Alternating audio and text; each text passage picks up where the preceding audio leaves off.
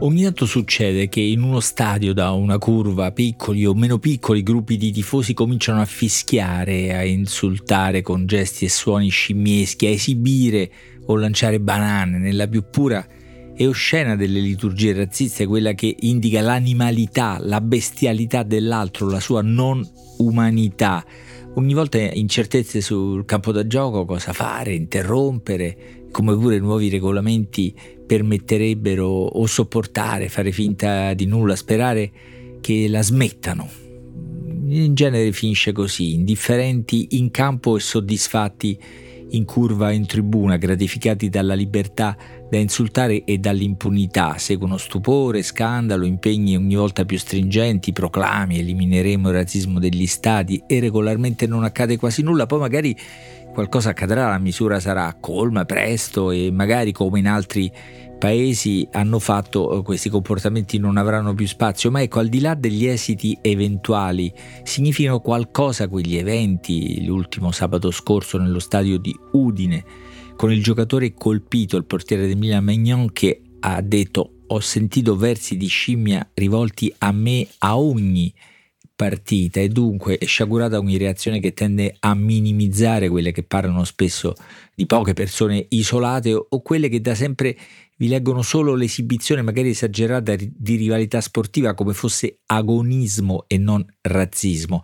Il problema è che le curve sportive sono una specie di zona protetta nella quale trovano spazio voci che altrove magari tacciono. È una terribile evoluzione di un luogo, lo stadio, che non è stato mai il tempio dell'educazione, della misura, del rispetto dell'altro, ci mancherebbe, il tifo calcistico non sopporta questi lacci, ma sembra esasperato, come respirare, a manifestare qualcosa di avvelenato che circola nella società, e lo stadio offre spazio a umori e parole che intossicano l'intera nostra società. Anzitutto il razzismo, anche perché basandosi il razzismo su un'esaltazione della propria identità, sul disprezzo per quella altrui, si sovrappone perfettamente al tifo, che anche nelle sue varianti più blande si fonda sull'identificazione in una bandiera, nel disprezzo e l'ostilità per quelle altrui. Ciò non vuol dire che il tifo è condannato a quella deriva, ma che per evitarla dovrebbe imporsi una misura insopportabile ai più. Per questo i razzisti aperti sono una minoranza, ma godono negli stadi di una ampia tolleranza, e accanto al razzismo aperto c'è quello tollerante, appunto silenzioso, di molta parte del tifo, per il quale quei pochi razzisti non sono un'eccezione ma una sorta di avanguardia, probabilmente non solo di uno stadio ma di pezzi interi della nostra società.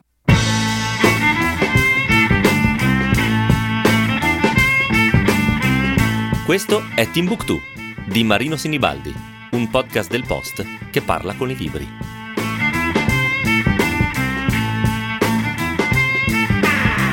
Eppure proprio gli stadi sono stati il luogo dove più vistosamente si sono celebrati i successi di formazioni multiculturali, come la nazionale francese campione del mondo del 1998, di cui scrive Tahar Ben Jelloun nel razzismo spiegato a mia figlia. Dopo la vittoria dei Bleu ai campionati mondiali di calcio nel 1998, che ha fatto credere che il mix blacks, blanc, beur, cioè neri, bianchi, magrebini, traduciamo blacks, blanc, beur, che aveva avuto successo nel recinto dello stadio, potesse funzionare anche nella società francese, ma ci si è, dice Ben Jelloun, disincantati. La Marsigliese è stata fischiata da gruppi di teppisti a più riprese. Sia in Francia che in Italia vengono lanciati insulti razzisti dalle tribune contro i giocatori di origine africana o magrebina. Certe volte urla animalesche e lanci di frutta accolgono i giocatori quando scendono in campo, e di qui tutto un elenco di insulti razzisti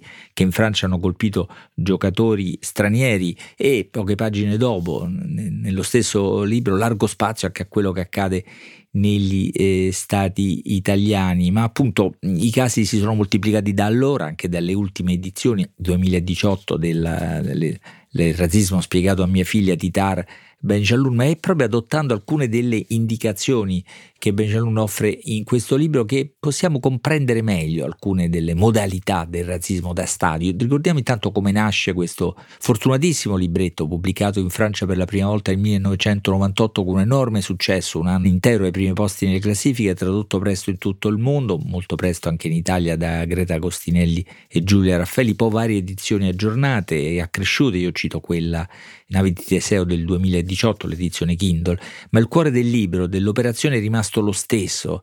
Tahar Ben Jelloun va con sua figlia di 10 anni a una grande manifestazione di protesta contro una nuova legge sull'ingresso e soggiorno di stranieri in Francia e si trova di fronte a una serie di domande di sua figlia, della sua migliore amica, una serie di domande di tutti i tipi, generate così dall'emozione della manifestazione e anche dalla curiosità infantile o preadolescenziale, e prova a metterle tutte in fila a rispondere. Dirà che ha riscritto questo libro 15 volte per renderlo più chiaro, rispondere a domande di ogni tipo: il razzismo è sempre esistito, esistono davvero le razze, ma anche più complesse, cos'è un capro espiatorio, cos'è il colonialismo, chi è vittima di razzismo può diventare razzista e così via, in molte pagine. E poi la sua figlia adolescente, perché il libro ha una seconda parte dove 7 anni dopo Maignan, così si chiama la figlia, è diventata adolescente, va al liceo, pone domande molto più critiche, molte per esempio relative al rapporto alla guerra, allora al conflitto tra israeliani e palestinesi, molto interessanti, rilette oggi, oltre che per le risposte di Ben Jelloun, che manifesta un'evidente simpatia verso il popolo palestinese, per l'imbarazzo della ragazza, di sua figlia, di famiglia magrebina, in una società come quella francese dove queste origini etniche generano molto sostegno alla causa palestinese, ma in una scuola, il liceo, ormai frequentato da molti ragazzi di religione ebraica. E quindi ci sono curiosità, imbarazzo e incertezza reali, molto interessanti e rilette oggi.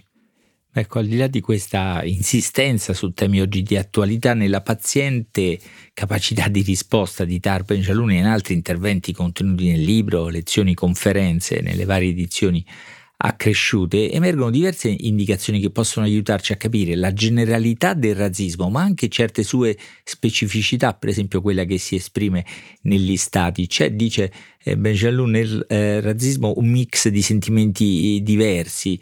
Nel razzismo e nella personalità razzista un senso di superiorità, un senso di potenza, un senso di libertà, un senso di dominio. Il problema è che questa rivendicazione di superiorità etnica razzista, diciamo così, convive con una sensazione di minaccia.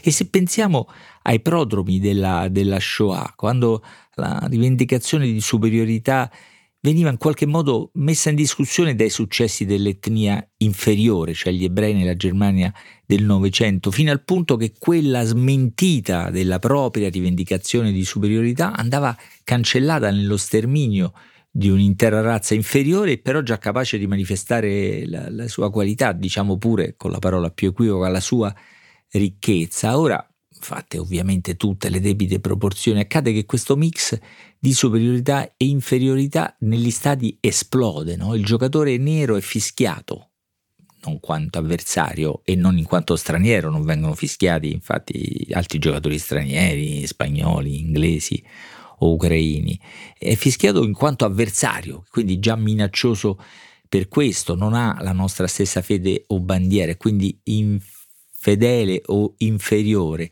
ma nello stesso tempo è un calciatore, cioè vive in una dimensione superiore, ha realizzato il sogno che appartiene sicuramente all'intera curva che lo fischia, già che tutti i tifosi avrebbero voluto essere calciatori. Capite che intreccio, cioè questo odio, ma anche paura e frustrazione e la libertà che lo stadio offre di esibire tutto questo. A me sembra la frustrazione del razzismo più puro, se vogliamo, quello di chi si sente superiore messo di fronte alla prova del contrario. Superiore è quel portiere nero più noto di te, più ricco, forse più felice. Il razzista non può sopportare tutto questo. I gli insulti hanno quest'origine, o meglio questi connotati tipici del razzismo da stadio che lo rendono effettivamente difficile da estirpare. Poi ovviamente ci sono le leggi, ormai le tecnologie che permetterebbero in realtà di farlo in 2 secondi, ma non sto parlando di questa estirpazione. Comunque più che la repressione, qui mi riferisco alla comprensione, anche se poi la repressione deve arrivare, la repressione definitiva, la fine di certi tentennamenti che poi sono segnali vistosi della scarsa volontà di affrontare un problema, magari mettendosi contro non solo quelle decine o centinaia, ma gruppi più ampi del tifo, per non parlare di affinità politico-culturali che potrebbero arrivare oggi molto più in alto. Del resto, dice Tahar Ben Jelloun, abbiamo contro il razzismo due armi. Una sono le leggi, che vanno rafforzate e applicate e che servono tanto a punire colpevoli quanto a far sentire comprese e difese le vittime, quella parte della società, ma anzi le persone, soprattutto le persone in carne e ossa vittime del razzismo. La seconda arma è quella della pedagogia, dell'educazione e dell'istruzione. Il razzismo è anzitutto ignoranza, dice Ben Jelloun, però tra i tanti materiali che accompagnano le due lunghe conversazioni fitte di domande e risposte in cui appunto Ben Jelloun spiega il razzismo a sua figlia, ci sono appunto molti materiali diversi, ci sono i resoconti di alcune delle centinaia di incontri che Tahar Ben Jelloun ha avuto in scuole di tutto il mondo dopo la pubblicazione del libro, ci sono le molte lettere che ha ricevuto, molte critiche, molto critiche, molto interessanti leggere le reazioni che anche i lettori di questo libro avevano. C'è quella di un ragazzino italiano di 13 anni che scrive Michele e dice una cosa molto acuta, anche un po' subdola. Se il razzismo è figlio dell'ignoranza, scrive, perché sono razziste persone che hanno studiato molto? Mi sembra una domanda insidiosa. Dunque, il libro e gli argomenti di Ben Jelloun sono interessanti perché pur in un testo scritto per bambini tra gli 8, 9 e 14 anni, ma può essere letto anche dai loro genitori, dice e utilmente Tahar Ben Jelloun, dicevo, è un libro che con uno stile semplice rispetta la complessità del fenomeno, affronta anche questioni meno ovvie, più complicate, più delicate, no? Per esempio il razzismo dei magrebini verso i neri e verso gli africani subsahariani, che poi sarebbe tragicamente esploso pochi mesi fa nelle vicende tunisine, sanguinose vicende tunisine. Qui Ben Jelloun racconta qualcosa di familiare, cioè della sua famiglia, racconta come i marocchini, commerciando con il Senegal, il Mali, la Guinea, il Sudan, portavano con sé donne nere e le sposavano. Si tratta di famiglie e società poligamiche. Ricorda che suo zio aveva 2 mogli nere, ma ricorda che i loro figli non mangiavano con noi. Il fatto di essere vittima di discriminazioni razziali non impedisce di essere razzisti, ovvio.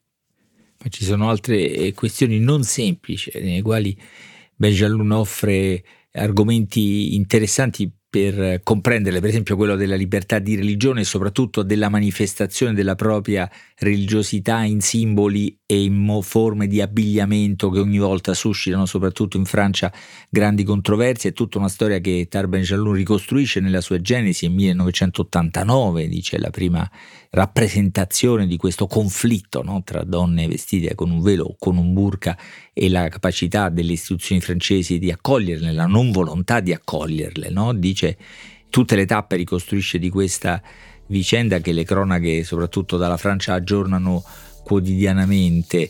Il laicismo, dice Ben Jelloun, il laicismo non è il rifiuto o il disprezzo delle religioni, al contrario, ciò che permette a tutte le religioni di esistere, a condizione che non intervengano nel dominio pubblico, scuole, ospedali, amministrazioni, eccetera, che deve restare uno spazio neutro, principio chiarissimo, non sempre semplicissimo da applicare in tutte le situazioni di conflitto. Se dobbiamo ogni volta con il razzismo ricominciare da capo, questo spiegato a una figlia è certamente molto utile. Sono diventato quello che spiega il razzismo in tutto il mondo, diceva ironicamente Tahar Ben Jelloun, che vuole soprattutto essere un raffinato romanziere. Ha spiegato in tutto il mondo, stadi esclusi, sembrerebbe, purtroppo. Scrivete a timbuktu@ilpost.it.